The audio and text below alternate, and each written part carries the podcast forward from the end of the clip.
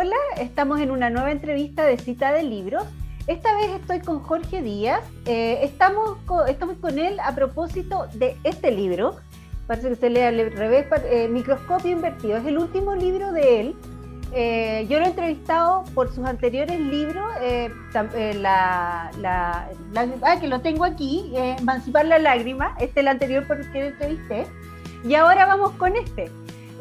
bueno, voy a contar que eh, Jorge es biólogo y escritor, es doctor en bioquímica de la Universidad de Chile, investigador y en su, en su práctica artística, porque él es escritor también, realiza eh, una escritura que hace cruces transdisciplinarios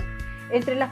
entre las prácticas artísticas y el activismo de las disidencias sexuales. Es muy interesante eh, lo que hace porque no solamente va eso, sino que hay muchas metáforas con la ciencia que es su área de trabajo más formal.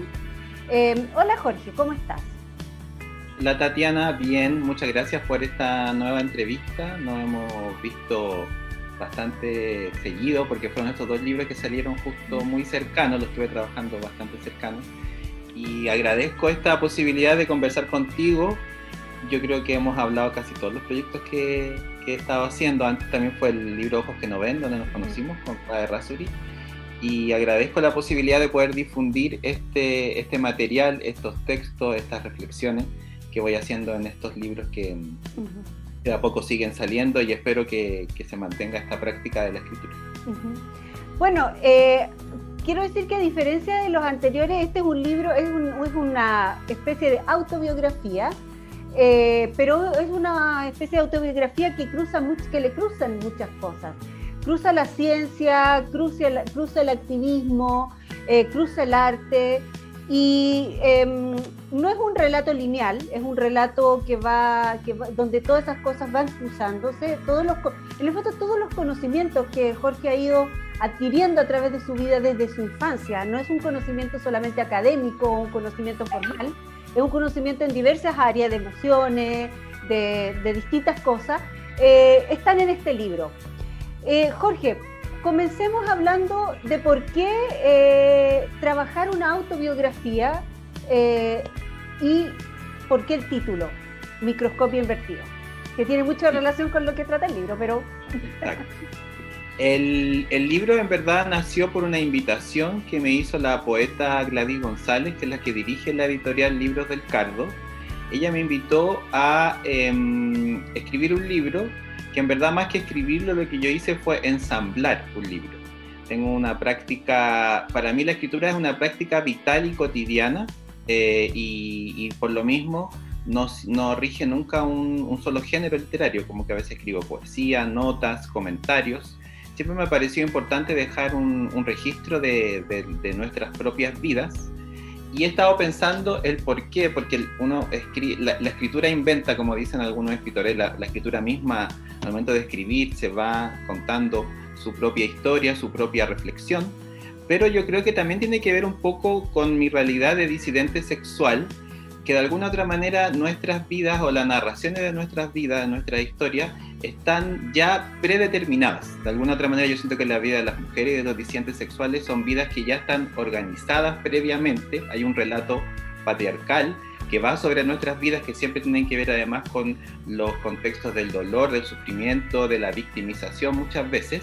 y eh, para mí la escritura es la práctica de poder eh, escribir de otro modo nuestras propias historias, incorporando no solamente los relatos y las prácticas de, la, de lo que se denomina la realidad, sino que también la fantasía, vinculando la imaginación y darnos la posibilidad al menos de contar nuestras historias de otro modo, del modo en que nosotros deseamos, del modo en que nosotros queremos y creo que así también podemos permitir dar otros moldes de cómo es ser disidente sexual, mujer, biólogo, eh, persona que trabaja en las distintas áreas. Entonces, principalmente por eso y además porque mm, he leído a muchas autoras que trabajan la biografía, la autobiografía o también lo que podríamos decir en este caso, más que autobiografía, yo pensaría como una autoficción, porque también uno va, eh, uno, hay una escritora argentina que se llama María Moreno, que yo leo mucho y que también trabaja la autoficción,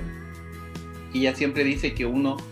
al escribir sobre uno mismo, miente con la verdad, de alguna otra manera. Uno va generando modos de cómo uno quiere contar su propia historia, pero que también se entrecrucen, eh, como te decía anteriormente, las fantasías o, los anhelos, los deseos que uno quiere para esa misma historia, porque si no nuestras historias serían historias muy tristes o, historias ya predeterminadas por un relato, por un correlato heterosexual.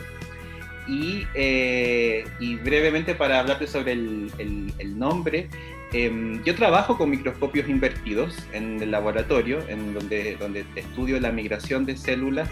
del sistema nervioso central, pero nunca había advertido este nombre. Y es algo muy técnico, porque los, los microscopios tradicionales tienen la fuente de luz donde uno va a mirar abajo pero cuando uno tiene placas de células que están vivas, necesita que la luz impacte desde arriba y no desde abajo. Se da vuelta el foco de la luz. Es algo técnico y a esos microscopios se le denominan invertidos porque uno puede ver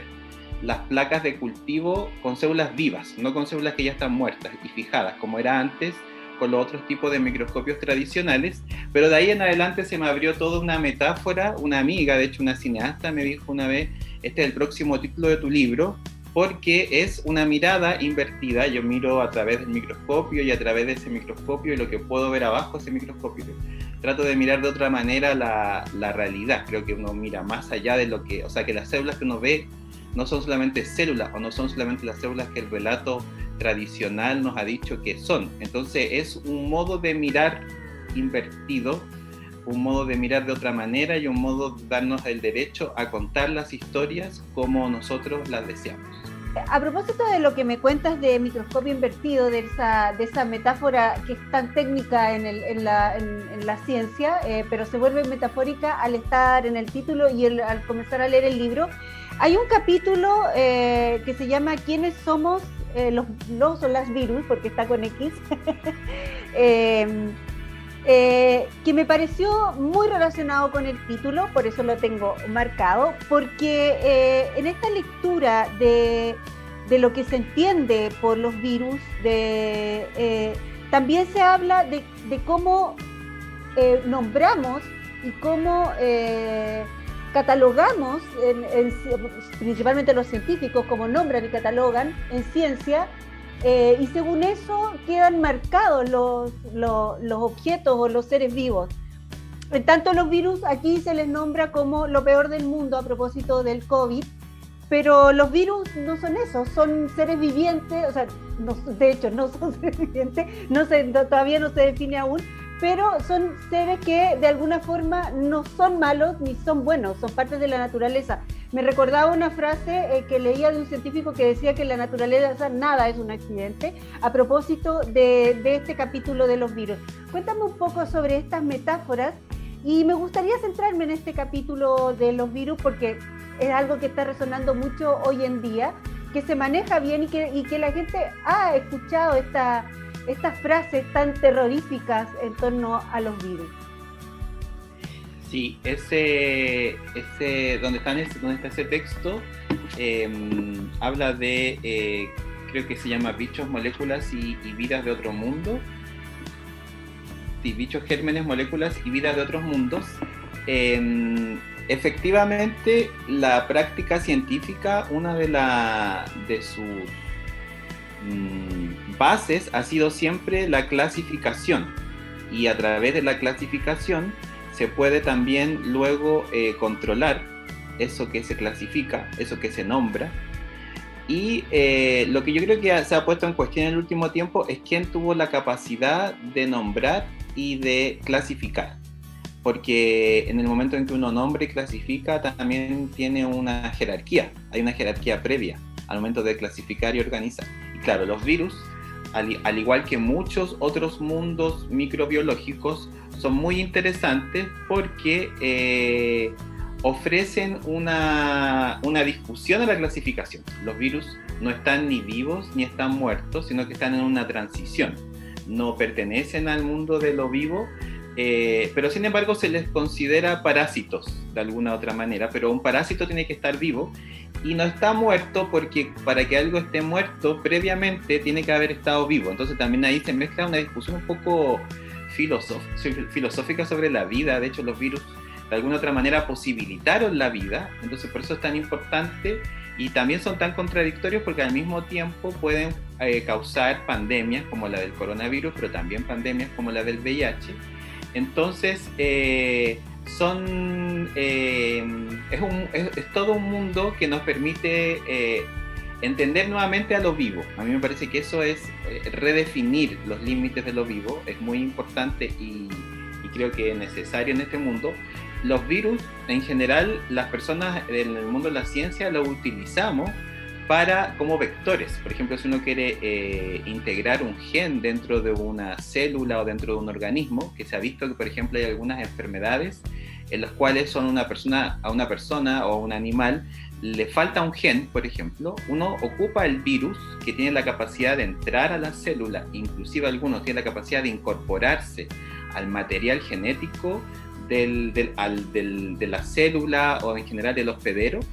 y uno integra ese virus, integra a través de ese virus el gen que le falta a esa persona, por ejemplo. Y ahí se ha hecho toda una terapia génica, se llama.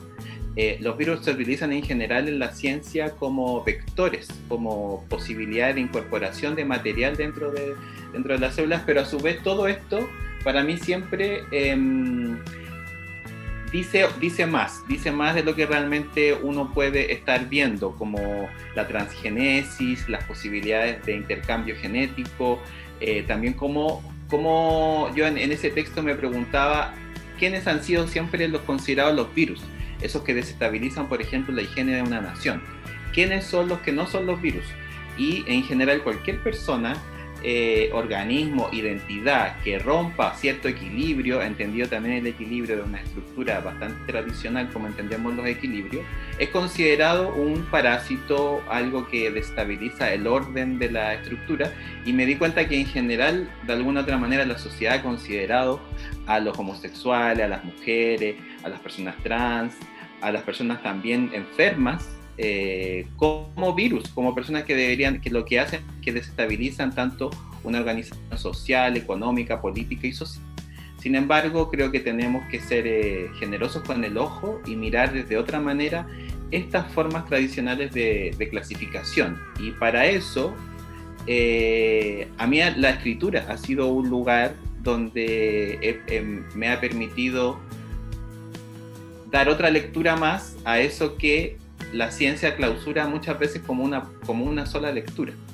Eh, siempre me, yo tengo la posibilidad de darme cuenta de eso, que la ciencia, la biología es pura poesía también, la manera en la cual se ha ido desarrollando. Entonces esas son mis posibilidades a través de, la escritura. A propósito esto de las clasificaciones, que también no está solamente en este capítulo, el libro está en varias, creo que es una, algo que cruza todo el libro, que es el, tema de cómo se clasifica, cómo se nombra y cómo eso queda, eh, eh, evitando el, moverse en distintos ámbitos. Y me parece particularmente significativo en tu caso, en el caso en que tú eres un científico, pero además muy relacionado al arte, a la cultura, el teatro, la literatura, las artes visuales, has trabajado con artistas en distintos ámbitos. Eh, y esas clasificaciones, eh, podríamos decir que casi que eres como un virus que no que, circula y, eh, como que introduce sus conocimientos de distintas áreas en las otras. y eso me pareció muy interesante, muy, por decirlo, muy bonito en realidad, porque tiene una cosa muy poética esto de circular y de no etiquetar, que es tan difícil. de eso te quería preguntar, este, este tránsito por diferentes ámbitos, que también está aquí en el libro. Eh, ¿cómo, te ha marcado? ¿Cuán difícil ha sido? Eso se habla un poco en el libro, pero, pero más en la niñez, ahora en la adultez, ¿cuán difícil ha sido? Es muy difícil eh, entrar en estos ámbitos, te, es más fácil en algunos que en otros, en unos te reciben mejor que en otros, eso te permite ver, dar lecturas más amplias. Cuéntame sobre eso, sobre este transitar en los distintos, en mundos que parecen tan lejanos, que son el arte y la ciencia. Es como que los científicos no saben nada de arte y los artistas no les interesa la ciencia. Es así pareciera que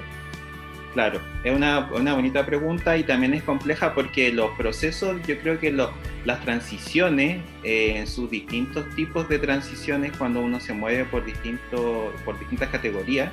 siempre son procesos difíciles. Yo podría decir que, claro, es muy interesante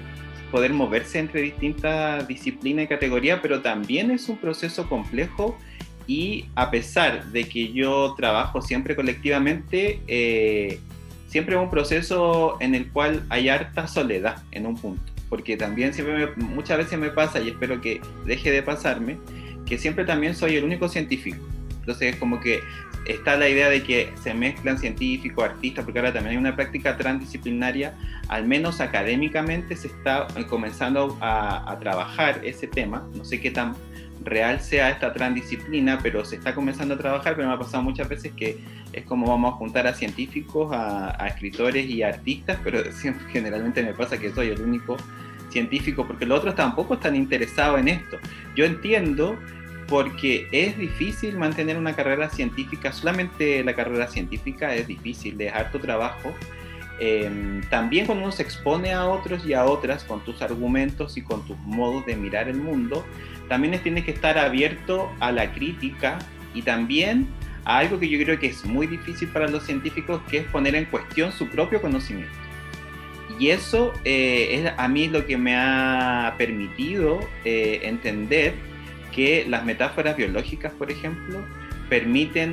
a, otras personas en otros contextos eh, generar producciones o metodologías de trabajo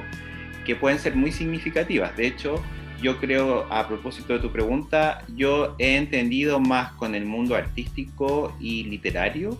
la importancia de la biología como discurso social, cultural y político, más que como un discurso disciplinario, porque la biología también ha pasado con esta pandemia que eh, puso en, en evidencia que normalmente estamos hablando de palabras de la biología, nuestro vocabulario está lleno de palabras de la biología, pero que muy pocas personas lo, sienten cercanos propios.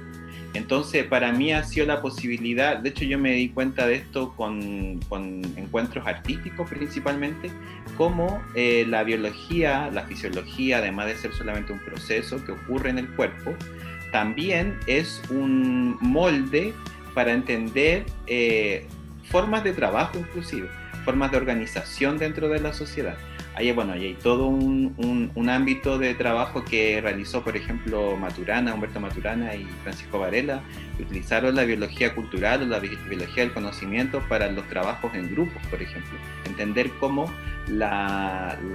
la, simbiosis, la unión entre distintas especies, formas de vida, estructuras, seres vivos, permite finalmente una evolución mucho más eh, rápida a través de la competencia. Entonces yo creo que mm, son procesos lentos, complejos. Eh, para mí yo creo que lo que me hizo hacer esto fue principalmente haber leído teoría feminista, que fue lo que me dijo de alguna otra manera. Y bueno, también en el libro se habla un poco de mis profesoras de enseñanza básica, que siempre me llevaron a, a preguntarme sobre los lugares que uno utiliza y nunca sentir que uno está cómodo ni está seguro en un lugar, sino que los lugares, el conocimiento está hecho para eso, para transitarlo, y que el conocimiento está hecho por personas que, estudian y que trabajan, pero por personas comunes y corrientes. No, no, cualquier conocimiento uno puede adquirirlo si es que se esfuerza y uno puede ir entendiéndolo entrando a distintos lugares. No hay una Siempre hay limitaciones, obviamente, todos tenemos límites y limitaciones en algunos ámbitos, pero nada eh, del conocimiento ha salido de un espacio que no sea la mente humana, entonces también tenemos que sentirnos parte de esto. Yo creo que también, a propósito de lo que decía, de alguna otra manera el virus atraviesa el libro porque también este libro lo, lo trabajé y lo ensamblé como una especie de de puzzle eh, que fui armándolo, pero que igual le di cinco capítulos, pues me di cuenta que a pesar de que es una práctica cotidiana, son los temas, tengo ciertos temas recurrentes en mi, en mi escritura, y lo hice durante pandemia. Este libro fue como que se ensambló durante, se escribió durante varios años, pero se ensambló durante pandemia. Entonces yo creo que también es cierto eso de que los virus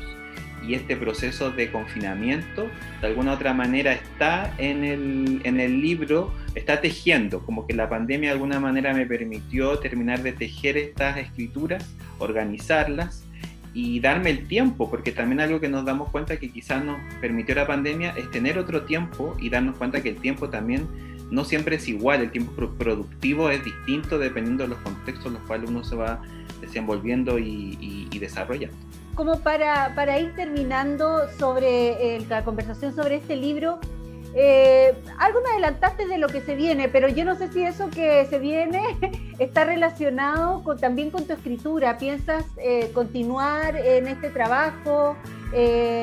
¿Otro libro que viene en camino? ¿Cómo, cómo continúas? Porque yo creo que, bueno, tienes tres libros, entiendo hasta ahora. Supongo que este trabajo no termina aquí, la crítica, la, la escritura, eh, ¿continúa en tu camino o solo optas ahora por la ciencia? ¿Cómo, ¿Cómo, ves para el futuro esos dos caminos? Los veo, ojalá entrecruzándose, que espero que se sigan entrecruzando, que me permitan también eh, poder eh, vincularlos, más aún porque también para mí esto es una exploración, una experimentación. Como te decía, sigo todavía sintiéndome muy solo todavía en estos procesos, no, no conozco otras personas y espero que cada vez sea más. Si, afuera en el extranjero hay personas que han trabajado estos vínculos entre filosofía, literatura, ciencia. Em, mi práctica de la escritura va a seguir siendo una práctica vital, una práctica cotidiana y necesaria para, para mí es una forma de vida escribir, como yo voy escribiendo a partir y a partir de lo que escribo voy un poco entendiendo el lugar que, que estoy utilizando y claro, a mí me gustaría en algún momento, por ejemplo, este libro yo no sé si tiene una acogida eh, igual como la tienen los grupos eh, de disidentes sexuales o los grupos artísticos, como la tienen los grupos científicos. Me gustaría quizás en algún momento también eh, que este libro sea parte de mi currículum como científico, porque hasta ahora no lo es, porque en algún punto también puede ser peligroso que yo ponga este tipo de, de cosas dentro de mi currículum científico, porque puede significar también como muchas desviaciones a la, centralidad del conocimiento, pero para mí siempre va a ser fundamental seguir haciéndolo. Eh, de hecho, es bonito porque el último capítulo del libro son las crónicas que yo he escrito durante los congresos de biología, donde me voy moviendo con puros científicos, pero voy pensando también y, reflexionando sobre eso. Y los... Em, los em, proyectos futuros que tengo, ahora mismo estoy escribiendo un libro, nuevamente voy a trabajar, vamos a trabajar y espero publicar este año un libro con Paz Razor nuevamente, pero el tema de este caso va a ser sobre el VIH, nuevamente sobre otro virus, pero estamos haciendo un libro sobre el VIH eh, en relación a lo artístico, a lo y también a lo científico, porque me parece que esta pandemia eh, es la ocasión importante, necesaria para visibilizar eh, para también para publicarla y bueno, seguir en esta práctica cotidiana de, la escritura y la mezcla entre la filosofía, eh, la literatura, la escritura y, la ciencia. Así que espero poder seguir trabajando en estos ámbitos, trabajar la escritura, también salirse y entrar de la escritura, encontrar otras formas de proyecto y espero también encontrar compañeros y compañeras y compañeros con los cuales seguir en este, en este camino transdisciplinario de abrir los conocimientos, de hacer la biología un conocimiento propio, de encontrar poesía en nuestras biografías y en la biología. Bueno, espero que, efectivamente se logre porque siempre he pensado que es muy, muy, muy necesario. Eh, creo que, lo que tu trabajo, bueno, es creo que eh, de alguna forma es injusto, pero aún no está, eso no, ha ingresado bien en la academia o en la ciencia, el tener distintas, distintos intereses, pero bueno, a poco eso va avanzando. Espero, Jorge, que te deseo mucho éxito con el libro. Eh, bueno, voy a estar esperando el próximo libro para, para entrevistarte por eso y poder conversar de nuevo eh, sobre tu trabajo, el trabajo de Paz Razori, que es maravilloso. Eh, muy, muy bonito proyecto trabajar sobre los virus, sobre el VIH con, con Razón y que ella ha trabajado mucho sobre esas temáticas. Así que se viene un súper, súper buen libro. Espero que todo salga muy bien y que el libro salga pronto y podamos hablar y conversar sobre, sobre este libro.